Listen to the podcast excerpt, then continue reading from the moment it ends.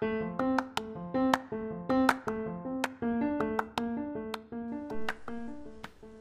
các bạn, chào các bạn. Cảm ơn các bạn đã quay lại podcast của Tu Live Simple, tức là hãy sống đơn giản. Chủ đề của ngày hôm nay thì mình muốn nhắc đến đó là bốn mẹo tối giản chi tiêu và tiết kiệm thời gian của các bạn. Phương tiện di chuyển Mình vẫn luôn đắn đo có nên mua xe hơi hay không? Tại sao mình cần xe?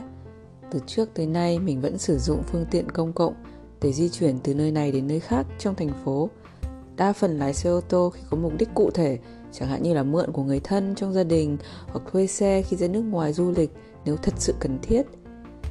Hiện tại thì mình mới sinh con, ban đầu nghĩ rằng phải mua ô tô bằng được khi có con nhỏ. Mình đã từng nghĩ rằng không thể tưởng tượng nổi cảnh phải chạy xe buýt, tàu điện hay bất cứ phương tiện công cộng nào cùng con nhỏ. Nhưng sau khi sinh con rồi, mọi việc lại biến chuyển theo chiều hướng khác so với suy nghĩ trước kia của mình. Thực ra mua một chiếc ô tô khi sống trong thành phố lớn đi làm tại nơi đông đúc người chẳng sướng gì đâu bạn ạ. Để mình kể cho nghe tại sao nhé. Chi phí cho một chiếc xe hơi. Khoản tiền mua xe ban đầu này phí nhiên liệu như xăng, dầu, nước rửa kính, tiền phí gửi xe bên ngoài, lộ phí đường cao tốc, qua trạm, rồi phí bảo dưỡng định kỳ như rửa xe, giặt ghế, bảo quản nội thất xe.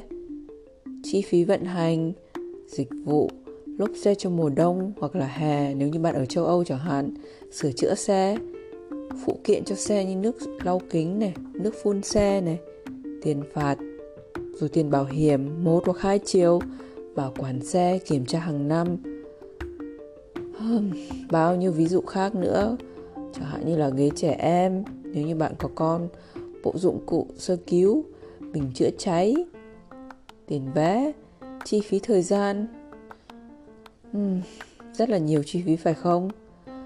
Ngoài những khoản chi phí dài nhiều trên mình vẫn lưỡng lự một phần vì đang muốn theo lối sống đơn giản và cũng muốn góp phần của mình trong việc bảo vệ môi trường sống xanh ngoài những khoản chi phí dài nêu trên, mình vẫn lưỡng lự một phần vì đang muốn theo lối sống đơn giản và cũng muốn góp phần của mình trong việc bảo vệ môi trường sống xanh. Liệu những chiếc xe đẹp óng mượt như Tesla là một giải pháp mới cho người tiêu dùng có mong muốn giảm khí thải gây ô nhiễm môi trường? Quy mô thị trường xe điện toàn cầu được định giá 125 triệu đô la vào năm 2018 và dự kiến mức tăng trưởng 21,6% từ năm 2019 đến 2025. Những lo ngại về khí nhà kính và khí thải carbon liên tục của ngành công nghiệp ô tô và vận tải đang khuyến khích toàn cầu việc triển khai và áp dụng các phương tiện tiết kiệm năng lượng. Ngoài ra, việc sử dụng ngày càng tăng của dịch vụ di động và chi phí liên tục giảm của pin nylon dung lượng cao do đó làm giảm chi phí của xe nói chung cũng đang thúc đẩy việc sử dụng xe điện tăng lên.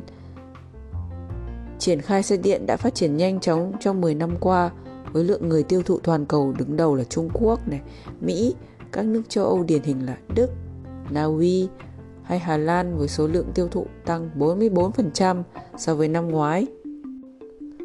Chẳng hạn như mua và chạy xe ở Na Uy là một công việc tốn kém Thuế xe hơi và thuế bảo hiểm kết hợp gần đây được tính trên trọng lượng xe và khí thải. Nó có thể thêm bất cứ thứ gì từ 29 đến 100% vào giá mua, vì vậy chính phủ đã ra nhiều ưu đãi cho công dân khi mua loại phương tiện xe hơi điện này. Chính phủ Na Uy thậm chí đặt mục tiêu yêu cầu tất cả ô tô mới có lượng khí thải bằng không vào năm 2025. Để có một chiếc xe hơi không phải là một điều dễ dàng và phù hợp với lối sống đơn giản hoặc tối giản. Vì vậy, mình nghĩ đến nhiều giải pháp khác nhau. Thứ nhất, thuê xe nếu cần. Ở Warsaw, Ba Lan, nơi mình ở có dịch vụ car sharing. Mình nghĩ là nhiều nơi trên thế giới cũng có một dịch vụ tương tự như vậy. Tức là các công ty họ cho mình thuê xe theo nhu cầu, chỉ cần tải một ứng dụng, tìm một chiếc xe của hãng thuê xe gần đó kiểu như bạn tìm Uber, Grab Tiền sử dụng tính theo phút dùng. Hiện ở Ba Lan có cả dịch vụ cho thuê xe điện. hoặc những loại xe cũng đa dạng lắm từ 4 chỗ ngồi đến xe minivan vận chuyển hàng khi bạn cần chuyển nhà này hoặc mua đồ gia dụng như bàn ghế sofa. Chủ đề này mình đang viết giang dở khi đại dịch chưa ập đến làm xáo trộn cuộc sống của mọi người trên toàn thế giới. Giờ đây, mọi người đều phải tuân thủ theo lệnh ngồi nhà, cấm đi lại nhiều. Nên nếu nói về phương tiện di chuyển có lẽ phải tùy cơ ứng biến thôi bạn ạ.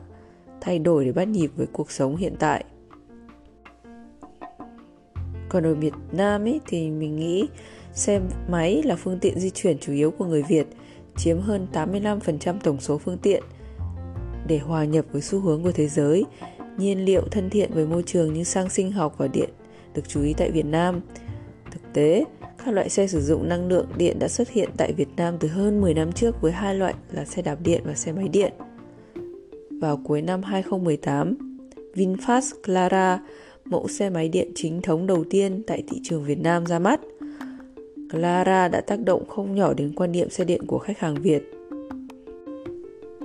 Ngoài ra thì ngành ô tô Việt Nam đang trong giai đoạn tăng trưởng Chu kỳ này dự kiến còn tiếp tục trong ít nhất là 5 năm tới. Xe điện bảo đảm sẽ đáp ứng nhu cầu thay đổi theo thị trường quốc tế của dòng này. Công ty VinFast thuộc tập đoàn Vingroup đã công bố kế hoạch sản xuất ô tô điện tại nhà máy đang xây dựng ở Hải Phòng. Mẹo thứ hai mà mình muốn chia sẻ với các bạn để tiết kiệm và theo lối sống tối giản đó là nói về vấn đề thực phẩm theo kết quả nghiên cứu cho thấy khoảng 1 phần 3 thực phẩm được sản xuất bị lãng phí trên toàn cầu, lên tới khoảng 1,3 tỷ tấn mỗi năm. Điều này cho ta thấy là lượng tài nguyên được sử dụng trong sản xuất thực phẩm bị lãng phí một cách vô ích, gây khí thải nhà kính. Ở các nước thu nhập trung bình và cao, thực phẩm bị lãng phí ở mức độ đáng kể.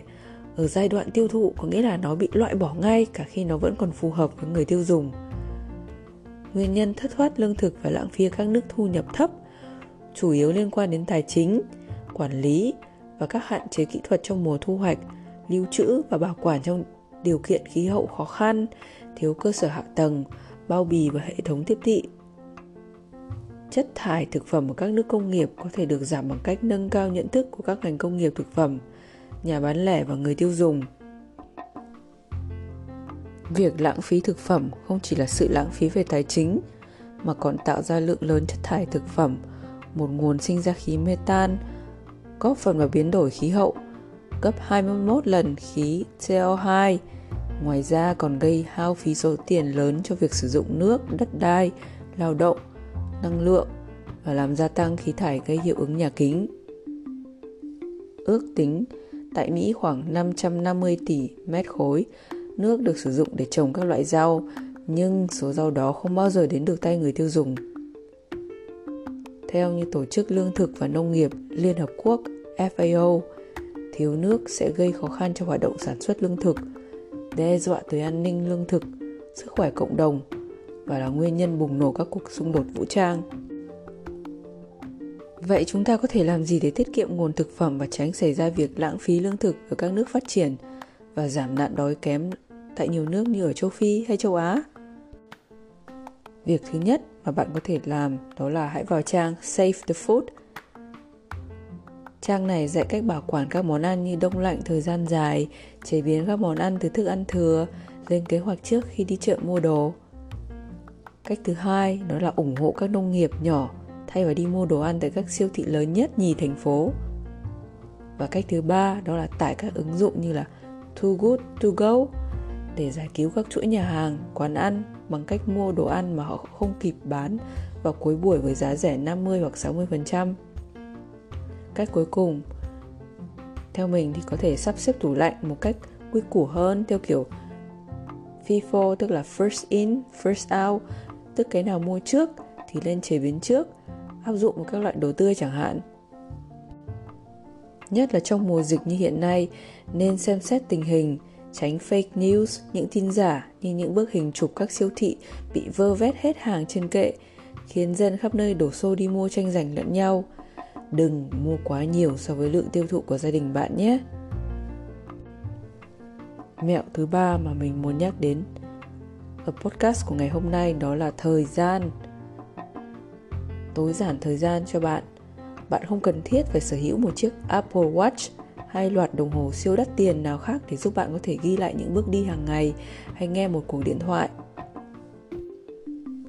Sử dụng smartwatch, đồng hồ thông minh sẽ giúp bạn tiết kiệm được khá nhiều thời gian cho mình.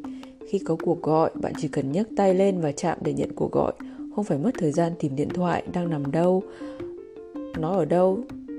Ngoài ra, bạn cũng có thể xem được ai đang gọi mà không cần phải móc điện thoại ra trong túi.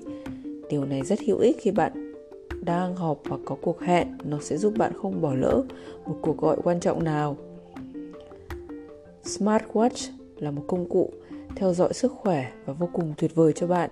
Thiết bị này có thể ghi lại nhịp tim, số bước chân, số calo đã tiêu thụ trong ngày và nhiều hơn thế nữa, từ đó tổng hợp lại và cho bạn một thống kê cụ thể về tình hình sức khỏe cuối ngày, cuối tháng hay là quý, hoặc là cả năm đây cũng là một cách đơn giản giúp bạn duy trì thói quen như đi bộ, chạy, hoặc bất kỳ một cách nào khác Hiện tại thì mình dùng một chiếc fitness tracker nhỏ xinh, Mi Band 4 của hãng Xiaomi giá rẻ phù hợp với mọi lứa tuổi. Bạn có thể ghé qua trang tulipsimple.com đọc bài viết này và sẽ có một đường link chỉ dẫn đến nơi mà bạn có thể tham khảo thêm về cái fitness tracker này. Mẹo cuối cùng đó là chi tiêu. Theo mình nghĩ thì tiền bạc luôn là điểm trọng yếu cần nhắc đến cho cuộc sống của chúng ta một đề tài không thể bỏ qua làm thế nào để chi tiêu hợp lý hàng tháng rồi kế hoạch hàng năm để có thể chi trả cho cả gia đình Kakaibo phát âm là Kakaibo, tiếng Anh dịch là sổ cái tài chính gia đình được phát minh vào năm 1904 bởi cô Hanimotoko. Đáng chú ý là nhà báo nữ đầu tiên của Nhật Bản. Kakaibo là một cách tiếp cận đơn giản, không dườm già để quản lý tài chính của bạn – Tuy nhiên, điều làm nên sự khác biệt của Kakaibo là nó không liên quan đến bất kỳ phần mềm, ứng dụng hoặc bảng tính ngân sách nào như Excel. Bạn chỉ cần duy nhất một cuốn sổ như dạng viết nhật ký hàng ngày ấy. Theo phương pháp Kakaibo, đây là những câu hỏi bạn cần tự hỏi mình trước khi mua những sản phẩm không thiết yếu hay những thứ bạn mua theo cảm xúc nhưng có thể không thực sự cần biết. tôi có thể sống mà không có vật này hay không? Theo như tình hình tài chính hiện tại tôi có đủ khả năng chi trả không? Tôi sẽ thực sự sử dụng nó chứ tôi có đủ không gian để chứa nó không? Lần đầu tiên tôi nhìn thấy nó như thế nào nhỉ có phải tôi đã thấy nó trên tạp chí hay tôi lướt qua nó sau khi lang thang vào một cửa hàng quà tặng chẳng hạn Trạng thái cảm xúc tổng quan ngày hôm nay của tôi là gì? Bình tĩnh, căng thẳng, vui mừng, thấy tồi tệ về bản thân. Tôi cảm thấy thế nào về việc mua sản phẩm này? Cảm thấy vui vẻ, thú vị, không có gì khác biệt. Và cảm xúc này liệu sẽ kéo dài bao lâu? Theo đó, khi sử dụng thuật Kakaibo, bạn sẽ học được tiết kiệm tiền là tiêu tiền hợp lý. Thay vì nhấn mạnh những thứ bạn không thể chi tiêu vào hãy chuyển mọi sự tập trung vào những thứ bạn thực sự cần chi tiêu. Một chu trình kakaibo dựa vào bốn câu hỏi rõ ràng. Câu hỏi thứ nhất bạn có sẵn bao nhiêu tiền? Câu hỏi thứ hai bạn muốn tiết kiệm bao nhiêu tiền? Mục đích của nó là gì? Câu thứ ba, bạn đang tiêu bao nhiêu tiền? Và câu 4 bạn có thể cải thiện bằng cách nào?